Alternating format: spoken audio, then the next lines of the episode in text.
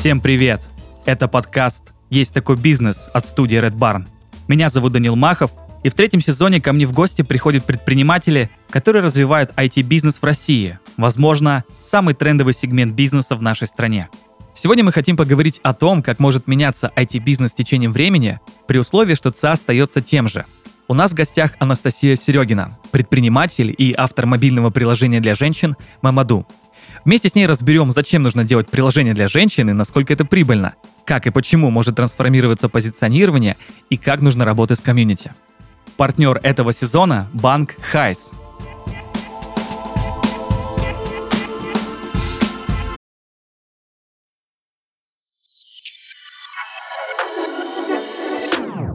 Анастасия, добрый день. Добрый день. У нас такой стандартный вопрос всегда первый. А, мы просим наших гостей рассказать об их бизнесе. Можете рассказать Мамаду, а что это за приложение и в чем его смысл? Самое крутое, что, наверное, не могу сказать, что это просто приложение. А, сейчас это выросло в большую экосистему, часть которой является приложение. У нас бизнес нацелен на женскую аудиторию. Мы всегда думали о том, что хочется помогать женщинам. Ну, вообще, откуда пришло Мамаду, я обязательно расскажу. А, но именно цель помощи женщинам как раз и есть приложение. Там, где женщина может найти, куда сходить, занятия для ребенка, например, там ресторан с детской комнатой или еще что-то. Это одна сторона нашего бизнеса, мы помогаем им. А с другой стороны, мы помогаем малому бизнесу для того, чтобы о себе заявить. Mm. И таким образом мы соединяем эту аудиторию и в приложении, и в нашем сайте, и через наши фестивали, и через наши франшизы, через все, через все. Наша задача как раз-таки заключается объединить эти две аудитории. Угу. Ну, вы сказали такое э, очень популярное нынче слово экосистема. А можете немножко подробнее рассказать, что в нее входит? Угу. Я услышал франшизы, я услышал сайт, я услышал а, приложение. А, может быть, что-то еще там есть? Это нужно просто, чтобы люди, скажем так, понимали масштаб и объемы. Да, сейчас очень модно говорить экосистема, но по факту экосистема это группа. Когда говорят экосистема, это просто группа компаний, группа каких-то продуктов, которые ты не можешь выразить одним словом. И когда ты не знаешь, как выразить, ты говоришь экосистема. У нас сейчас э, в нашей экосистеме есть такие продукты. Это приложение, угу. это веб-каталог компаний, это бизнес-кабинет для компании отдельный, это фестивали, это мероприятия, это франшизы, это обучение. И вот это вот все мы называем экосистемой. Mm, ну, слушайте, очень круто, потому что получается, что если к вам приходит какой-то бизнес, если мы рассматриваем вот с точки зрения B2B, а, получается, у него есть возможность, во-первых, открыться где-то как-то по франшизе, во-вторых, заявить себя о фестивалях, в-третьих, как-то рассказать о себе, собственно, веб-сервисах, там, приложение, сайт не имеет значения. Очень прикольно, очень прикольно. Mm-hmm. Но а, я хотел немножко в историю углубиться, потому что я а, прекрасно понимаю, что никто изначально экосистему не задумывает. А с чего все началось? Да, вот этот вот мой любимый вопрос, с чего все началось. Есть два таких вот момента, с чего все начиналось. Если очень-очень глубоко идти, то я всегда хотела создать какой-то продукт, который будет помогать, который будет масштабным, который будет очень быстро развивающимся. Это мой не первый продукт, конечно же. То есть я в бизнесе уже давно. Mm. Я сама по себе разработчик. Ого, и ого, я кру- просто, круто, круто. да, то есть я девочка-разработчик, такая блондиночка. Это, наверное, в какой-то моменте мне даже помогало. И я просто шла и пробовала. То есть моя задача, чему, например, я обучаю девочек, которые приходят ко мне на наставничество и так далее, я говорю, не проживайте все в голове. Если у вас есть какая-то идея, вы ее идите и сделайте. Пускай вы облажаетесь, пускай вы накосячите. Какая разница? Поэтому, когда я придумывала какой-то продукт, у меня даже муж боится, честно говоря, когда я говорю, у меня идея, а, потому что мы сразу делаем. То есть если я ночью придумаю э, что-то, все, на утро у меня уже сайт, лендинг, все, я пошла продавать и заставляю его там в каких-то моментах тоже участвовать, если мне не хватает рук. Поэтому он этого боится. Вот так вот, слово за слово, я объединила внутреннее свое желание, то есть я стала мамой, я разработчик, я вот эти два вместе понятия объединила между собой. И как там ко мне приходили девочки, они всегда приходят ко мне за советом, чем им заниматься в жизни, потому что у меня была такая проблема, я могла в день нагенерить очень много идей, что делать, какой бизнес открывать, куда его масштабировать. Но я не знала, куда это приложить, потому что мой мозг, он был слишком наполнен.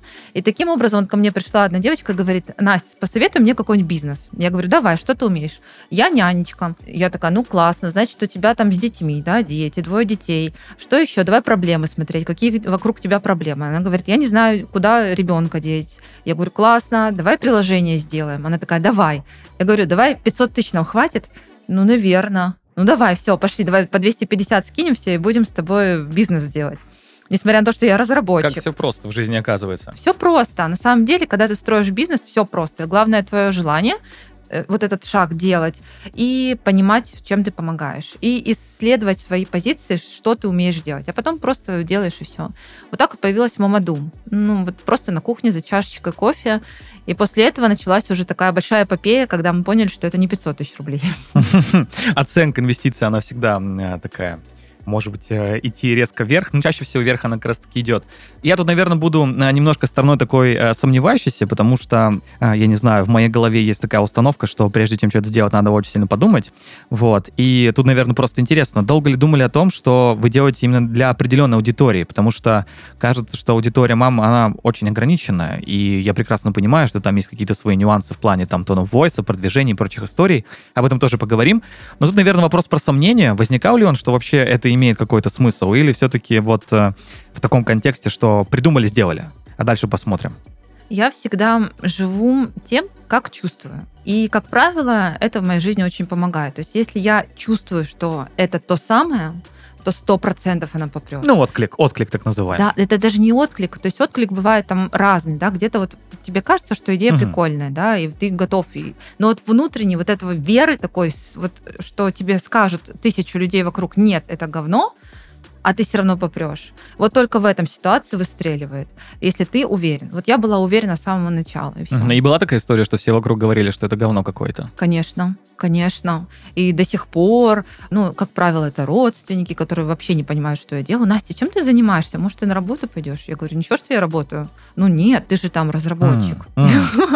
Ну, то есть это всегда бывает. Это просто к этому нужно морально быть готовым, что даже несмотря на то, что тебя там показывают по телевизору, что тебя там пытаются выкупить крупные гиганты, что у нас там и соучредители такие, э, всегда найдутся люди, которые кажутся, ну, ну нет, ну все-таки вот, знаешь, на работе спокойнее, ты там uh-huh, будешь спать. Uh-huh. Ну, я, я прекрасно понимаю, что это такое. Вот обычно просто э, в таких диалогах э, всегда решают цифры.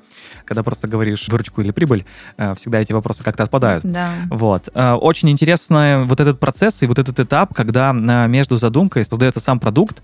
Анастасия, вы сказали, что э, было условно 500 тысяч рублей, и в какой-то момент вы поняли, что это слишком мало, мало. А можете рассказать подробнее о процессе его создания приложения? Угу. Собственно, вот вы придумали идею. А что было дальше? Дальше. Так как я, в принципе, знаю, как строится бизнес, ну, потихонечку, главная моя задача была в чем? То есть как раз как я проверяла эту идею. Я себе сказала, окей, а, примерно мне нужно там 500 тысяч на старт. Но если ни один человек вокруг меня в меня не поверит, если эта идея только в моей голове, и я считаю ее великолепной, только я одна, значит, я не буду этим бизнесом заниматься. У меня была такая установка. И после этого, как я считаю, нужно делать обязательно всем новичкам, всем, кто открывает бизнес, и даже те, кто имеет бизнес, но хотят расширяться, нужно идти и разговаривать. Я собирала группу людей, прям реально презентации делала своим соседям, своим друзьям. Я считала так, что если я сейчас расскажу, и никто из них не заинтересуется, я не буду этим заниматься. я делала такие полноценные презентации. Первая девочка, которая сказала, Настя, я в тебя верю. Вот, кстати, вот э, идея, для кого я придумывала, девочка, к сожалению, отвалилась, она испугалась, не пошла дальше, но это просто было не ее. Поэтому я пошла одна.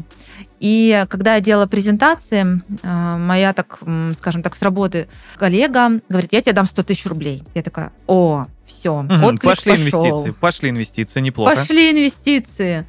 И что я сделала? Обычно люди продумывают, очень много думают, так, 100 тысяч, так мало, я не смогу ничего сделать.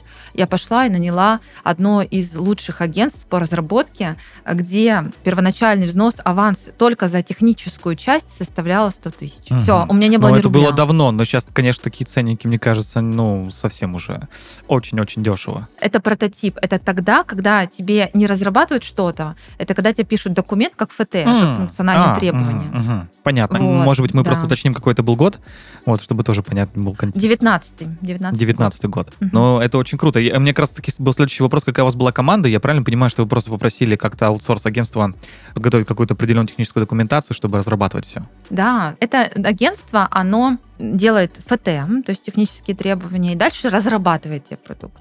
Соответственно, когда мы подошли к этапу разработки, мне на разработку нужно уже было 2 миллиона. Угу.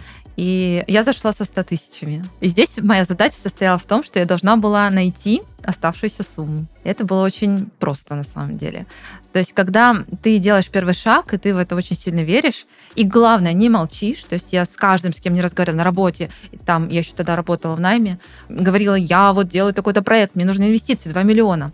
И тут э, на меня упал инвестор на первые мои 2 миллиона – просто случайно по знакомству он на меня вышел и говорит, я хочу вложиться. У меня тогда была просто идея на бумажке, мне еще даже прототип не сделали.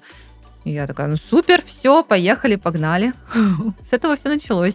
А вы сразу закладывали вот эту идею в приложение о том, что с одной стороны это как B2C-шная история, а, чтобы просто решить проблему мам о том, куда идти с детьми, и, с другой стороны, какой-то B2B уклон, в том смысле, чтобы бизнес мог там э, как-то регистрироваться, продвигать себя, показывать свои какие-то УТП, или это было чуть позже? Просто интересно, как вот менялось позиционирование продукта со временем, потому что очень частенько бывает, что ты придумываешь одно на бумажке той же, да, расписываешь там в двух-трех предложениях, а потом, когда все подходит к какому-то MVP, э, все меняется вообще абсолютно.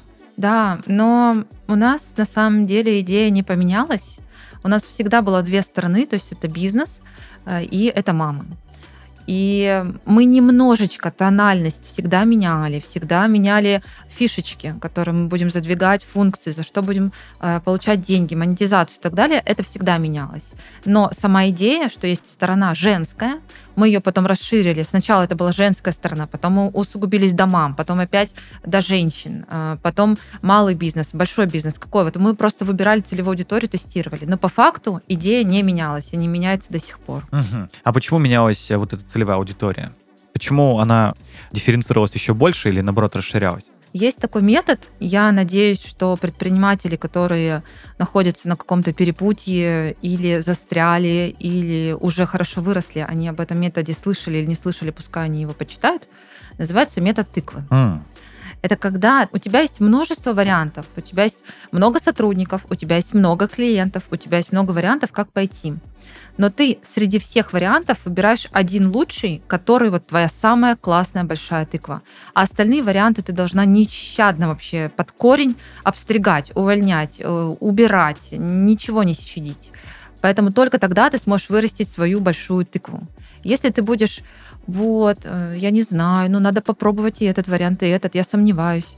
Нет, здесь так не работает. Конечно, нужно смотреть кругом, но если ты чуть-чуть чувствуешь, что это уже не то, нужно обрезать. Наверное, это мне помогло, потому что были очень много моментов, когда я была хуже, чем дно. Просто можно было сдохнуть.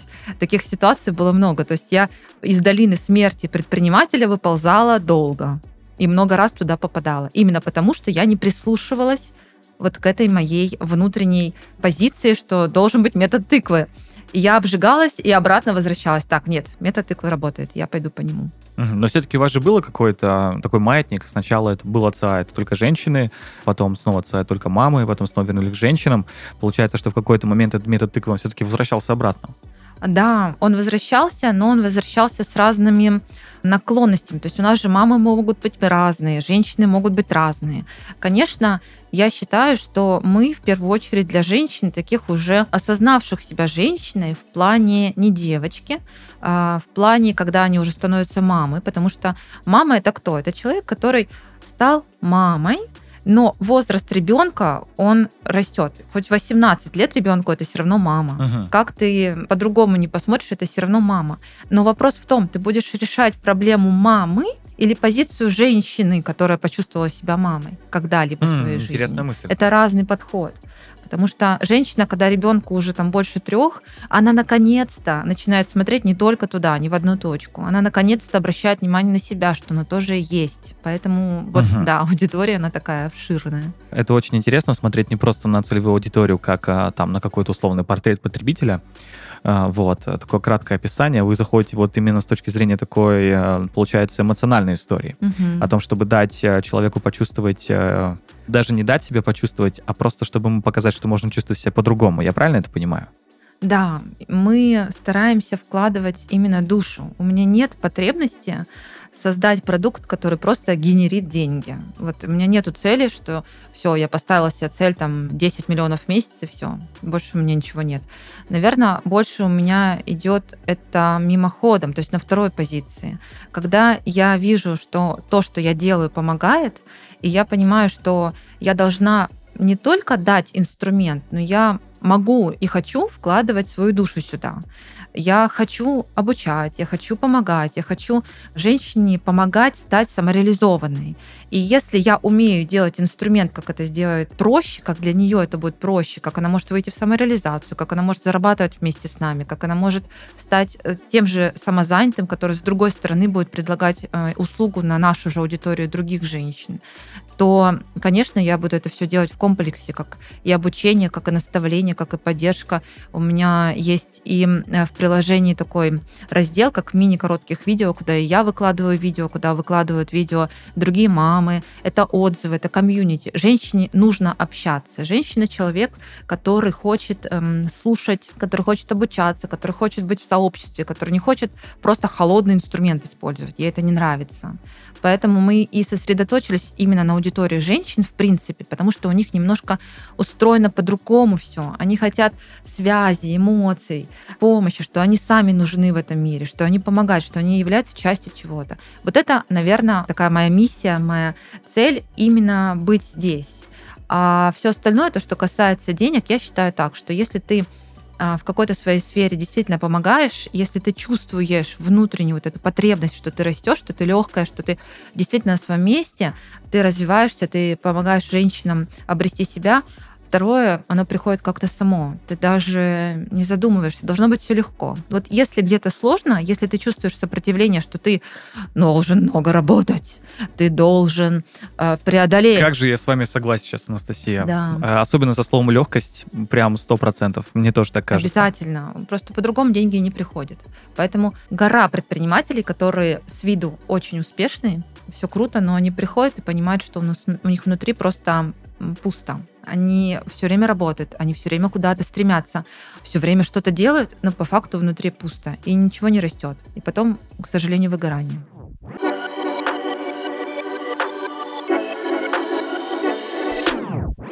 Есть такой бизнес, успех которого случается благодаря большой любви предпринимателя к своему делу.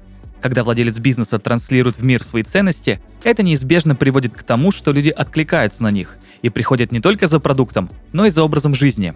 В новой рубрике, которую мы делаем вместе с Хайс банком, я расскажу о бизнес-проектах, которые выросли из страсти предпринимателей и их намерения сделать этот мир лучше.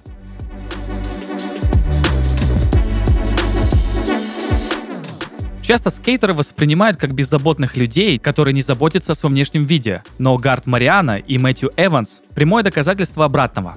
В 2008 году они основали бренд уличной одежды Butter Goods. Ребята увлеклись графическим дизайном и благодаря этому начали переносить картины, созданные собственными руками, на базовые футболки. Постепенно Мариана и Эванс освоили разные технологии печати и выработали свой стиль, а спустя время перешли к выпуску полноценных сезонных коллекций. Примечательно, что растущие объемы производства не повлияли на подход к созданию одежды и ностальгии по эстетике второй половины 90-х. Гарт и Мэтью остались верны себе, своему вайбу и изначальной концепции проекта – Наш партнер, Хайсбанк, остается верен ценностям, несмотря на постоянный рост клиентской базы. Он относится к каждому клиенту как единственному, уважает и доверяет им, а еще стремится постоянно улучшать свои продукты, а не просто максимизировать прибыль. Хайс – это технологичный банк с консервативными ценностями, в центре которых – человек. Здесь предприниматели не учат зарабатывать и тратить деньги, а дают возможность сделать осознанный выбор. Именно поэтому в Хайсе нет ничего лишнего, в фокусе только то, что полезно клиентам. Никакой рекламы, дополнительных услуг, ботов и манипуляций. Каждый сервис — это проверенная, работающая механика, простой и понятный интерфейс. Создатели банка помнят, что время клиента — это потенциально заработанные им деньги, поэтому для скорости взаимодействия Хайс объединил счета ИП и дебетовую карту физлица в одном приложении. Всего по одному свайпу внутри приложения Хайса можно переключиться между ними и быстро перевести деньги. Свои отношения с клиентами Хайс строит на доверии. Банк избавляет предпринимателей от бюрократических проволочек, оперативно предупреждает о блокировках и всегда честен и прозрачен в вопросах комиссий, тарифов и документов. Сохраняя консервативные ценности, Хайс остается современным и технологичным. Все рабочие процессы оцифрованы, автоматизированы и собраны в одно приложение с простым интерфейсом и единой поддержкой. В Хайсе верят, что созидание важно не меньше, чем цифры на счету. Здесь нацелены на качественный сервис и долгосрочное сотрудничество с предпринимателями, которые притворяют в жизнь свои идеи и хотят сделать мир лучше. Убедитесь сами по ссылке в описании.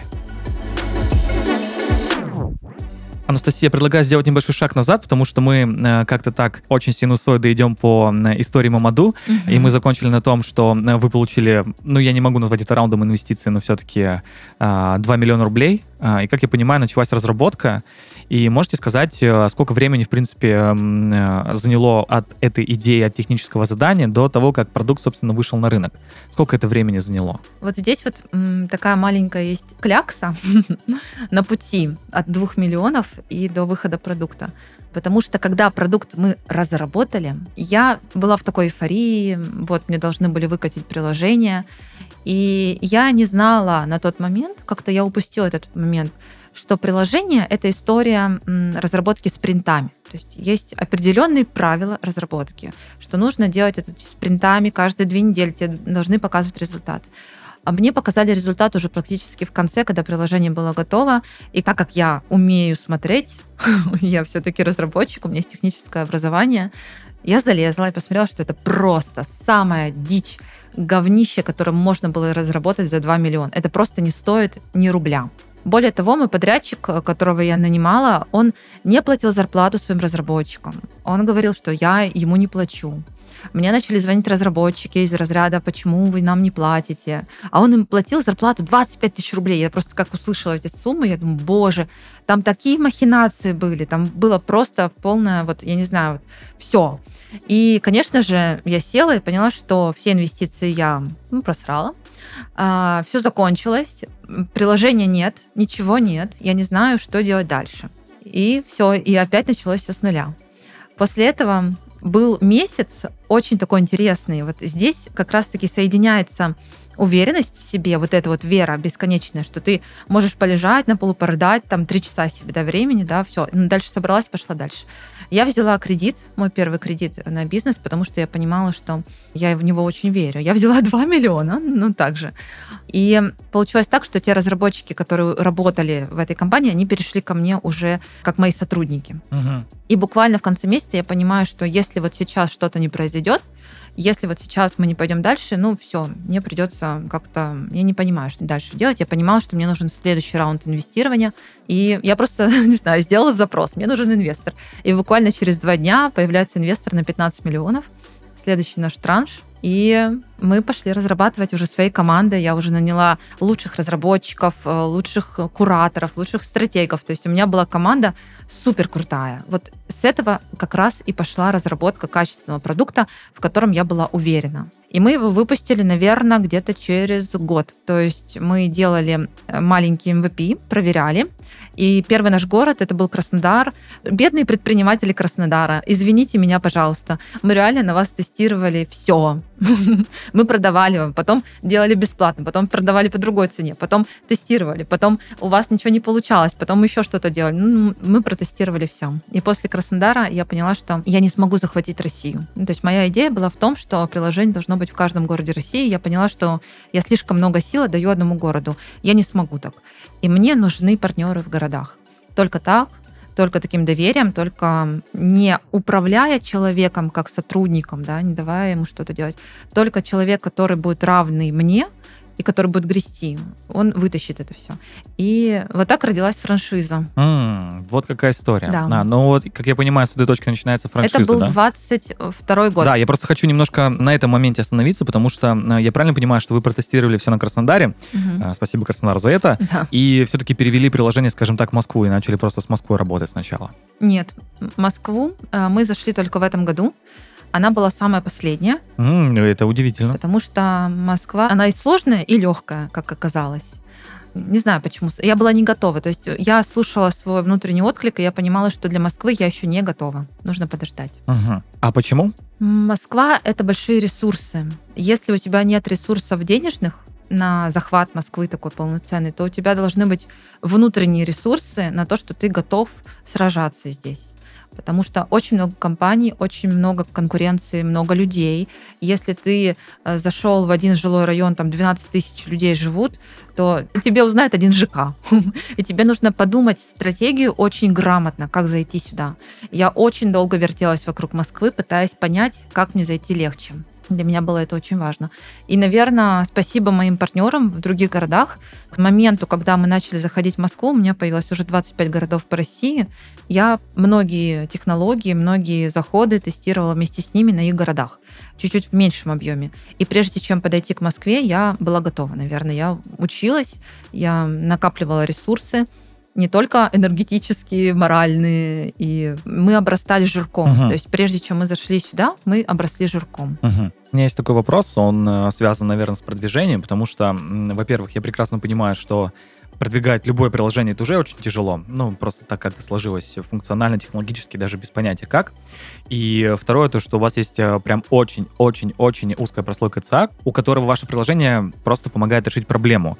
И э, с другой стороны, я понимаю, что у вас и немножко B2B наклон, то, что вам нужны компании. Получается, что у вас э, в каждом городе вообще должно быть, по идее, две стратегии продвижения. С одной стороны, делать так, чтобы м, именно ваша ЦА скачивала приложение и постоянно пользовалась. А с другой стороны, это привлекать э, разные компании, чтобы они на вашем сайте размещались. Можете просто рассказать э, как раз-таки про это тестирование, как вы пытались продвигать ваше приложение вот э, в этих двух стратегиях? Что работало, что не работало? Или, может быть, у вас вообще сейчас есть какая-то готовая формула, которая помогает в каждом городе найти и первых, и вторых? Эм, да, формула есть. И я хочу сказать, что сейчас на рынок в России, и, наверное, на протяжении, пока я выходила, э, выходит очень много компаний таких небольших. Это могут быть сайты, это могут быть приложения, у которых проблема, как у меня была. То есть это курица и яйцо. И я вижу, как они умирают, я вижу, как они появляются, с какими горящими глазами они выходят на рынок. И даже я уже внутренне, наверное, даю им ставку, сколько они проживут. И они очень быстро сгорают. И для меня, с одной стороны, это плюс, потому что я понимаю, что я прошла этот этап, я вышла из этой долины смерти, я знаю, что это такое. А с другой стороны, вроде бы хочется, ну, чтобы кто-то был рядом с тобой, кто будет с тобой вместе расти, на кого ты будешь ориентироваться в этом пространстве более так уверенно. Я наломала, конечно же, очень много дров. И спасибо моему инвестору за то, что он меня всегда поддерживал, и он давал мне возможность тестировать, он давал мне возможность пробовать разные варианты. Конечно же, мы пошли в лоб. Конечно же, мы начали сначала продавать. То есть у нас не было аудитории, а мы начали звонить, я наняла отдел продаж, нас там было, не помню, сколько уже человек, руководитель проекта, девочки, кто звонит. То есть это колл-центр, которые просто в холодную звонили каждой компании и предлагали разместиться. Мгм. Это было вот в Краснодаре как раз-таки. Попутно у нас шла история одновременная с привлечением пользователей. То есть это блогеры, а, мы нанимали самых топовых блогеров. У нас была и Ксения Бородина, и Мария Кожевникова, мы с ней эфир проводили. То есть я пыталась со всех сторон создать имя. То есть для меня было очень важно зайти не с историей там листовок или там Яндекс Директ или еще что-то. Мне нужно было, чтобы вокруг меня начали скапливаться имена. Если это было телевидение, значит это там СТС, реклама, вот, горячие там предложения, ярмарка, все вместе. И вот здесь я не соглашусь с одним, что целевая аудитория очень узкая. На самом деле это не так. Целевая аудитория огромная, это 50% примерно города. Как правило, так. Вот когда ты запускаешь продукт, есть такое свойство, твои самые горячие клиенты, да, вот те, которые тебя обожают, и те клиенты, которые ты тоже им нужен, но они так косвенно тебя могут использовать. Ну, теплые лиды их обычно называют. Теплые, да. Ну, те, которые понимают, что им сюда, но как бы, может быть, они тебя горячо любить не будут. И мамочки, А это наша горячая самая аудитория, потому что они понимают, что это для них. Нам их выцепить из рекламы или еще что-то намного легче. А дальше уже идут все остальные женщины которые не ассоциируют себя с мамами. А их очень много. То есть не обязательно, что у тебя там должен быть ребенок. У нас же подборка идет не только все, ребенок и все. У нас же там и йога, и фитнес-центры, и мастер-классы, там, не знаю, где вино попить вместе с подружками, а, мастер-классы разного направленности. То есть это не только дети. Дети — это наш крючок, и мне через него очень легко заходить. Мне через него легко общаться напрямую с какими-то компаниями, там, э, фрутоняня, да, или еще что-то. Потому что легче. Когда ты приходишь приходишь, у тебя четкое позиционирование кто-то, ты говоришь, я для детей. А, ну все, давай, братан, пошли, мы с тобой сейчас замутим. Когда ты приходишь в компанию, которая работает с женщинами, например, там, да, вот когда мы заходили, едим дома, там, естественно, очень много женщин. Конечно, мы заходили, да, у нас женщины.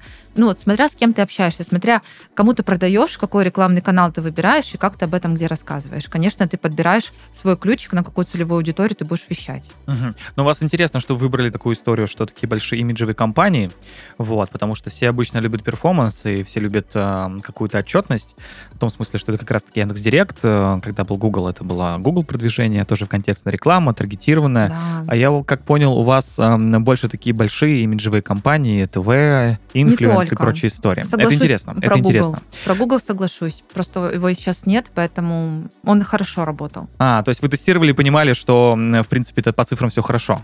По цифрам, да. То есть, когда ты запускаешь рекламу, понятно, на телевидении, инфлюенсеры и все остальное, это как пиар, да, это такая поддержка. Естественно, ты э, запускаешь твердую рекламу, когда ты понимаешь, там, сколько что стоит. Да, угу. это и Google, и запрещенные социальные сети, да, и так далее. Они работали круто. Хорошо, Анастасия, у меня такой вопрос. Он скорее про какие-то масштабы. Я понимаю, что у вас есть франшизы, и вы работаете на абсолютно разные города, но вы можете примерно хотя бы оценить, сколько человек сейчас работает над разработкой, может быть, приложений над поддержкой, потому что я понимаю, что масштаб здесь уже это не просто стартап. Разные периоды времени у меня есть мой костяк людей, которые, я знаю, вытянут и знают, как надо. Но всегда нужно понимать, где ты находишься и что тебе нужно делать. Моя вообще идеальная структура бизнеса это когда все на аутсорсе. Вот чтобы не было вот этого разрастания команды, uh-huh. потому что нужно быть гибкими. Если мы не будем гибкими, если мы не сможем перестроить наш продукт за неделю, все, ну, тебя сожрут, ты не сможешь быть динамичным. Я иногда перестраивала продукты буквально реально за неделю, и стратегию, и так далее. Поэтому сейчас у меня есть мой костяк людей, и есть несколько компаний, которые я подключаю, которые меня знают, с которыми я постоянно работаю, на какие-то усиления. То есть если я чувствую, что сейчас у меня усиление разработки срочно нужно сделать, я подключаю. Если я понимаю, что мне нет смысла держать такую огромную команду, то, ну все, да, я работаю только со своей. На текущий момент наше приложение разработано. На текущий момент мы уже не нуждаемся в огромной команде, такой для разработки конкретно приложения, потому что оно является уже таким, на поддерживающим. Сейчас мы вышли на историю с веб-версией, то есть мы сейчас выходим э, в историю интернета, всем стартапам, всем начинающим бизнесам, у кого есть такая идея, пожалуйста, не начинайте с приложения. Начните, пожалуйста, с веба, потому что это проще, легче, и вы не будете 40 миллионов вкладывать в разработку, как я. Сэкономите. Начинайте угу. с веба. 40 миллионов. 40 эм, миллионов. Тут мы услышали такую инсайдерскую информацию, сколько стоит в итоге Мамаду. В целом и в общем, если брать всю историю. Хорошо. У меня еще есть такой вопрос. Э, он может быть немножко каверзный. Э, я угу. прекрасно понимаю, что у вашей компании очень много партнеров, угу. но с другой стороны, я понимаю, что, наверное, отзывы и комьюнити — это тоже важная составляющая вашего бизнеса. И нет такого противоречия, что компании просто могут э, партнериться с вами, но при этом ваша комьюнити может о них говорить что-то плохое. Ну, потому что я просто знаю историю со стороны клиента, что если не платят какие-то определенные деньги, чтобы где-то разместиться, прежде всего они хотят, чтобы они хорошо говорили.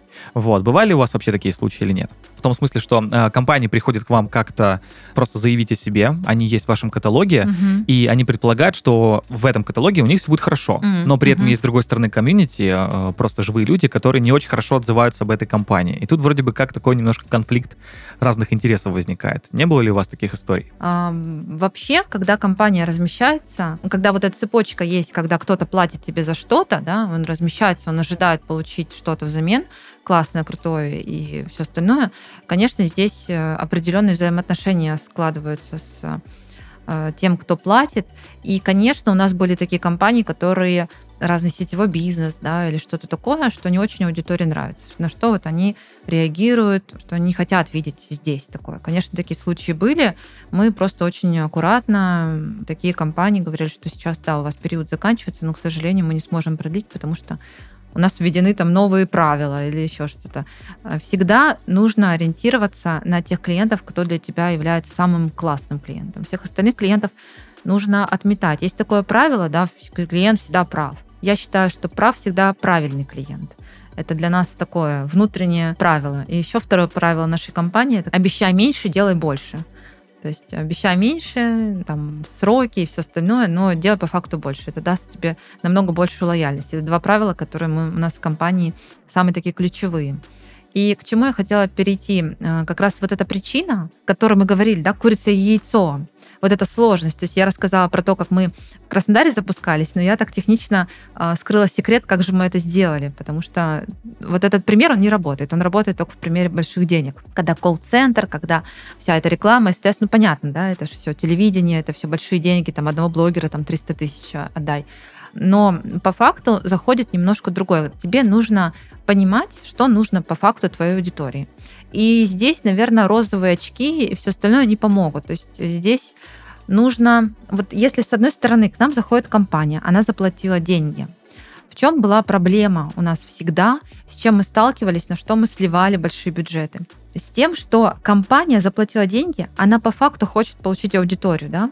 То есть, когда ты создаешь marketplace, люди, те, которые платят за размещение, они ожидают, что там будет много людей, и сейчас у них сразу все пойдет с продажи. То есть они заплатили, блин, 800 рублей, и все, они должны за эти 800 рублей получить там 10 тысяч продаж. Вот такое было ощущение у нас. То есть, когда мы заходили к этой компании, они там говорили, сколько у вас людей там у нас купят.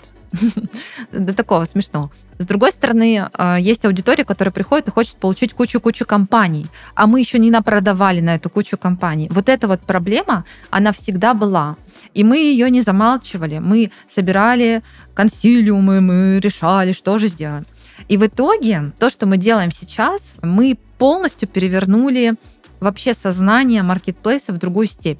У меня всегда была такая идея, а что я могу дать конкретному? Вот конкретно ко мне зашел мастер маникюра. Нас еще в этом городе нет, мы только заходим. Какую пользу я могу ей дать? Простой вопрос, да? Вот пускай каждый, кто создает маркетплейс, подумает конкретно об этом на старте. Если он решит эту проблему, если он решит вот эту задачу, у него дальше все попрет очень круто. Но если он поймет, что единственное, что его спасет, это огромные ресурсы, огромные деньги, он скоро сдохнет. Если ты не Яндекс, если ты не Сбербанк, и если у тебя нет такого эм, наставника, скажем так, вливающего в тебя ресурсы. Жестко, жестко, Анастасия, конечно. А, мы сегодня э, весь эпизод говорим про гибкость э, и про то, что ваша компания вообще благодаря аутсорсу и благодаря э, какой-то особой иерархии может просто меняться в разные стороны, для разных городов использовать разные инструменты. Это очень круто. И, насколько я знаю, узнал еще до нашего подкаста, у вас есть какое-то суперстратегическое э, решение, что вы полностью меняете вроде бы как позиционирование продукта. Можете об этом рассказать? Да, вот как раз вот э, сейчас мой рассказ, наверное, как раз ближе к этому и подходит. Я долго каждый день вставала и решала у себя в голове вот эту проблему. Как мне помочь конкретному мастеру маникюра из Тулы? Вот как я ему конкретно помогу? И я понимала, что если я буду ему обещать то, что я не могу сделать, я не могу дать ему аудиторию. Вот хоть усрись ты, но не могу эти в Туле дать аудиторию. А мне хочется, чтобы она мне купила. Мне, конечно, хочется, чтобы мой бизнес наполнялся кровью. А кровь это что? Это деньги. Без него бизнес, ну, это не бизнес, это хобби. И вот здесь вот как раз ключевое есть. Я просто думаю, а если вот у меня все по нулям, то есть я просто с чистого листа, что я сделаю? Ну, наверное, я продам ей стол, да? А как мне сделать стол, если у меня IT? Просто я, значит, должна сделать такой функционал, что этот функционал поможет конкретно ей. И ей будет не важно, сколько у меня людей. Так, хорошо, у меня есть marketplace. Я вот вроде сейчас создала каталог, мы вышли в веб. Что я могу сделать на базе моих ресурсов для того, чтобы решить эту задачу? И мы придумали э, сделать такой продукт элементарный. Боже, почему я раньше этого не придумала? Почему не придумала три года назад? Когда этот мастер маникюра, что она делает? Она ведет социальные сети. Она сидит дома, она хочет больше клиентов, но она не понимает, что ей дальше делать, как ей упаковаться получше, как ей побольше интересных акций внедрить, где ей найти новых клиентов и желательно с минимальным бюджетом. У нее по факту только вот эти проблемы. И я решила, что нужно ей дать что-то простое, волшебную кнопку. Мы сделали так, что если мастер маникюра заходит к нам, она заполняет простую анкету, про ее бизнес. Фотографии заполняют, все по шагам, там элементарно, там 10 шагов ты заполняешь, нажимаешь волшебную кнопку, и у тебя создается твой собственный лендинг. Красивый дизайнерский лендинг, который ты можешь редактировать через мобильное приложение. Тебе не нужны ни разработчики, ни дизайнеры, ни компьютер. Ты просто зашел, создал акцию просто по шагам, у тебя на лендинге тут же появилась акция. Они автоматически снимаются с публикации. То есть по факту мы создали такую историю, когда даже бабушка может создать лендинг без дизайнеров и без разработчиков, без всего, без вот этого выдумывания. Так, а что мне нужно на заголовке? Так, а что мне нужно вот это вот действие какое сделать или еще что-то? Какие кнопки, где что поставить? Мы просто убрали вот этот промежуток вообще. То есть человек заходит, он заполняет анкету, получает готовый лендинг. Причем вот здесь самый ключевой мой изюм, то, что а теперь давайте используем приложение. Этот лендинг у нас автоматом появляется в каталоге компании Мамаду в приложении. То есть тебя, если там есть люди рядом с тобой по геолокации, они тебя увидят. Этот лендинг за счет того, что у нас тысячи компаний по России, у нас сайт очень хорошо прокачан. И получается, ты этот лендинг размещаешь не где-то там. Вот купил ты лендинг там на тильде, да? Ты где-то там за жопински появишься. Тебе нужно метрики подключить, тебе нужно индексацию, вот это все прокачать. И мало того, ты потом еще не знаешь, как там правки какие внести. И получается, а ты, твой лендинг размещается на готовой платформе. На следующий день этот мастер маникюра вбивает себя в Яндексе, и он попадается на первой страничке. Mm. Потому что он расположен на сильной площадке. То есть у него полноценный лендинг, но он встроен в нашу экосистему, он уже прокачан. И там у нас и пуши ты можешь отправить, и аналитический отчет у тебя, пожалуйста, вываливается. Все Офигенно. просто. Офигенно. Круто. И еще самый изюм, мой любимейший, любимейший, это моя любимая тема. Я считаю, что сейчас как можно найти клиентов? Просто через партнерство. Это очень легко, это бесплатно. И вот эти самозанятые, у них какая-то есть такая тема, если ты им пишешь в директе, например, в социальной сети, у них такая корона одевается, ну вообще у всех компаний сразу такая корона одевается. Ой, я сейчас посмотрю, а кто ты? Ты мне предложение какое-то делаешь? Ну я не знаю, я еще подумаю, отвечу я тебе или нет. И это сложность. И мы решили внутри Мамаду сделать еще такую площадку по кросс-маркетингу, когда я вижу, те компании, которые есть в моем городе, готовые уже сразу к партнерству. У них написано, по какому виду партнерства они готовы, какие входные параметры. И ты просто, так, я хочу с этим партнериться, отметил, все, пожалуйста, вы дальше созвонились, списались, вы уже готовы. И это наш бонус тем, кто у нас покупает размещение и получает готовый лендинг, что мы даем еще платформу, где они бесплатно могут найти себе партнера для своего развития. Вот такой продукт. Класс. Анастасия, знаете, на протяжении всего выпуска я думал, что, наверное, главная сила у вас это все-таки комьюнити. А, в том смысле, что это комьюнити людей, которые, как в B2C форме, это просто пользователи, которые находятся внутри приложения, пишут отзывы, выбирают, а, где могут провести какое-то время. С другой стороны, это комьюнити компаний, в том смысле, что они все равно объединены на одной площадке, и мне кажется, что вот эта ваша смена позиционирования и ваши новые продукты, это как раз-таки про это в том числе. Тут у меня возник чисто такой импровизационный вопрос. Uh-huh. Первый, наверное, действительно вы считаете, что комьюнити — это вообще самая главная сила вашего приложения и в целом компании? И второе, может быть, вы дадите просто три каких-то правила, которые считаете важными для того, чтобы сильное комьюнити вокруг какого-то продукта построить? Я не могу сказать, что комьюнити, наверное, это наша сила сейчас, если только не выражаться в пользователях. Конечно, количество пользователей в нашем случае это всегда было то, куда мы бежим. Это вот наша гора, куда мы должны были забраться. Наша вечно камень преткновения, сколько у нас пользователей, сколько пользователей, сколько пользователей. И я поняла, что здесь просто нужно расслабиться. И когда мы расслабились и поняли, что нам не важно, сколько у нас пользователей, если к нам придет там 10 человек, и мы уже им поможем, уже круто. И потом эти люди, они видят эту нашу искренность, они начинают запускать сарафанное радио. Поэтому комьюнити именно в числе пользователей сейчас, оно у нас ушло немножко на второй план, когда появилась веб-история. Потому что сейчас у нас комьюнити, оно приходящее, ну, как вот, я не знаю, как назвать, э, переходы, да, переходы, количество вот этих переходов живых людей. Потому что когда мы вышли с нашими тысячами страниц компаний в интернет, у нас постоянно тысячи пользователей нас ищут каждый день в интернете и находят. То есть по факту мы сейчас считаем не количество пользователей в комьюнити в приложении, а просто количество, сколько нас ищут сколько страниц открывают, сколько всего. И это большая польза для тех компаний, которые у нас размещаются. И, наверное, да, мы сейчас создаем комьюнити компаний, которые готовы к партнерству, искать друг друга и поддерживать э, через партнерство, через кросс-промо. В чем наша сила? А, наверное, все-таки в такой гибкости, в том, что мы не боимся в том, что все люди, которые вместе со мной, в том числе и партнеры, все эти 25 городов, они вместе со мной. И они видят, что я готова. Вот если завтра у меня придет идея, что мы должны все сломать и еще раз построить, они никто не испугаются. Они не привязываются к старому, они не привязываются там к каким-то вот четким показателям, цифрам, что вот нужно добиться, а потом посмотрим. Мы очень в этом отношении, и я даю совет всем предпринимателям, пожалуйста, если вы чувствуете хоть где-то, хоть малейшее вообще такое дуновение, что что-то у вас идет не так, что-то нужно менять, но вы боитесь сломать, потому что там, не знаю, сотрудника уволить, потому что у него ипотека, там, дети, все остальное. А, поменять, потому что ты там три года вкладывался там, в разработку, боишься поменять.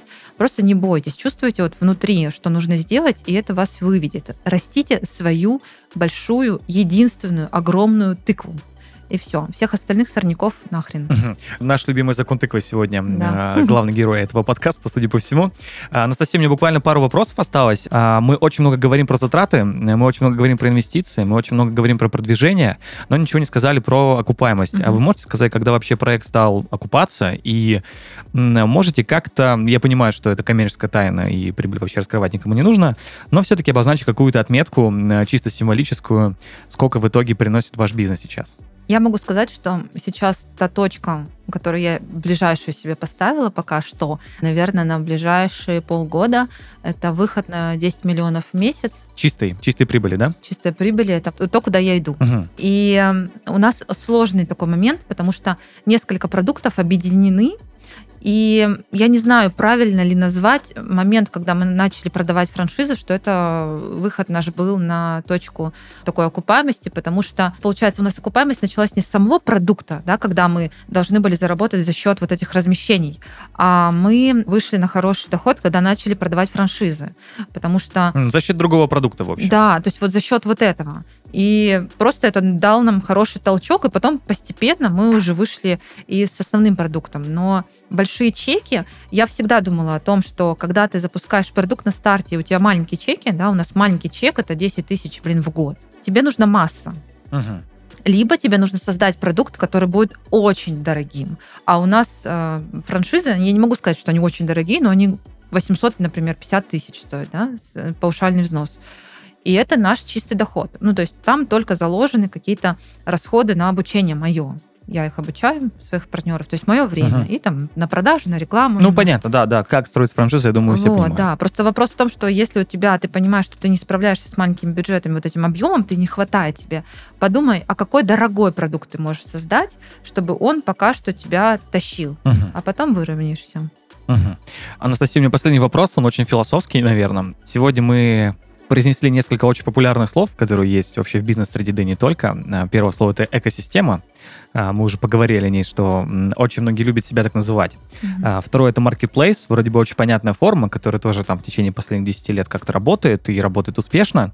И у меня есть третье слово. У меня создалось ощущение, что э, ваша компания идет в какой-то степени в сторону социальной сети. Как считаете, это так или не так? Я думаю, нет. Я думаю, это мое внутреннее желание, мое личное. То есть я это люблю, просто это мое.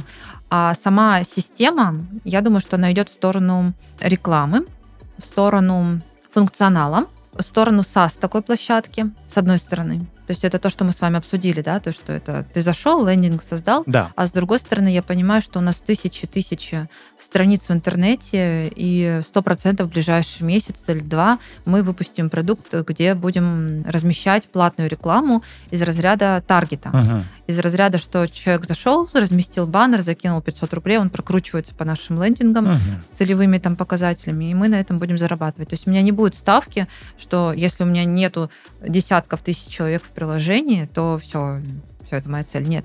Сейчас приложение это наш эм, просто такое м, мощь. Не у каждого есть приложение. М, Все начинают сейчас с сайта, а мы начали с приложения. Для нас это как такой показатель, что мы сильные.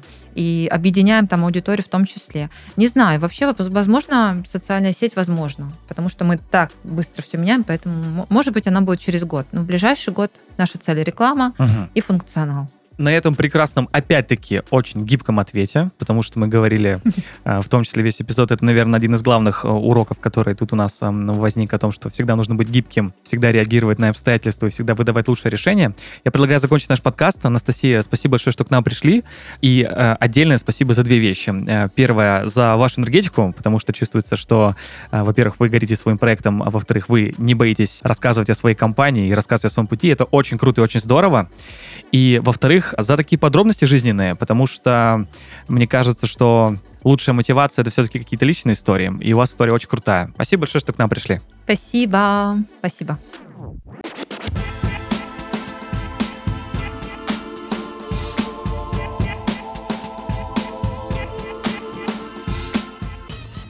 Аудитория. Все дороги ведут к ней. Бизнес должен решать проблемы людей. Бизнес должен говорить на языке людей. Бизнес должен давать сервис для людей. Вроде бы просто и понятно, если бы не одно «но». Понять, кто твои люди – самая сложная задача. По крайней мере, на старте. Спросите у любого маркетолога или бренд-стратега. Это был подкаст «Есть такой бизнес». Ставьте лайки на всех платформах, комментируйте и делитесь с друзьями. Всем пока!